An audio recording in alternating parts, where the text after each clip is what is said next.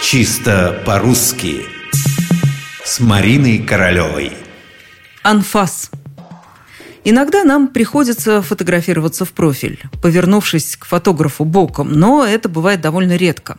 Обычно все-таки требуются фотографии другого ракурса. Это когда вы сидите или стоите лицом к тому, кто вас снимает. Фотографы это знают и все-таки хотя бы для порядка могут иногда спросить, вас в профиль снимать или... А вот с этим или возможны варианты. Кто-то может сказать в анфас, а кто-то вообще в фас. И только немногие просят сфотографировать их правильно, то есть анфас. Что такое профиль, понятно без всяких вопросов. Очертание предмета или лица сбоку. Так что фотограф вправе поинтересоваться, не надо ли снять вас в профиль. Классическое существительное с предлогом «в профиль». Совсем другое дело анфас.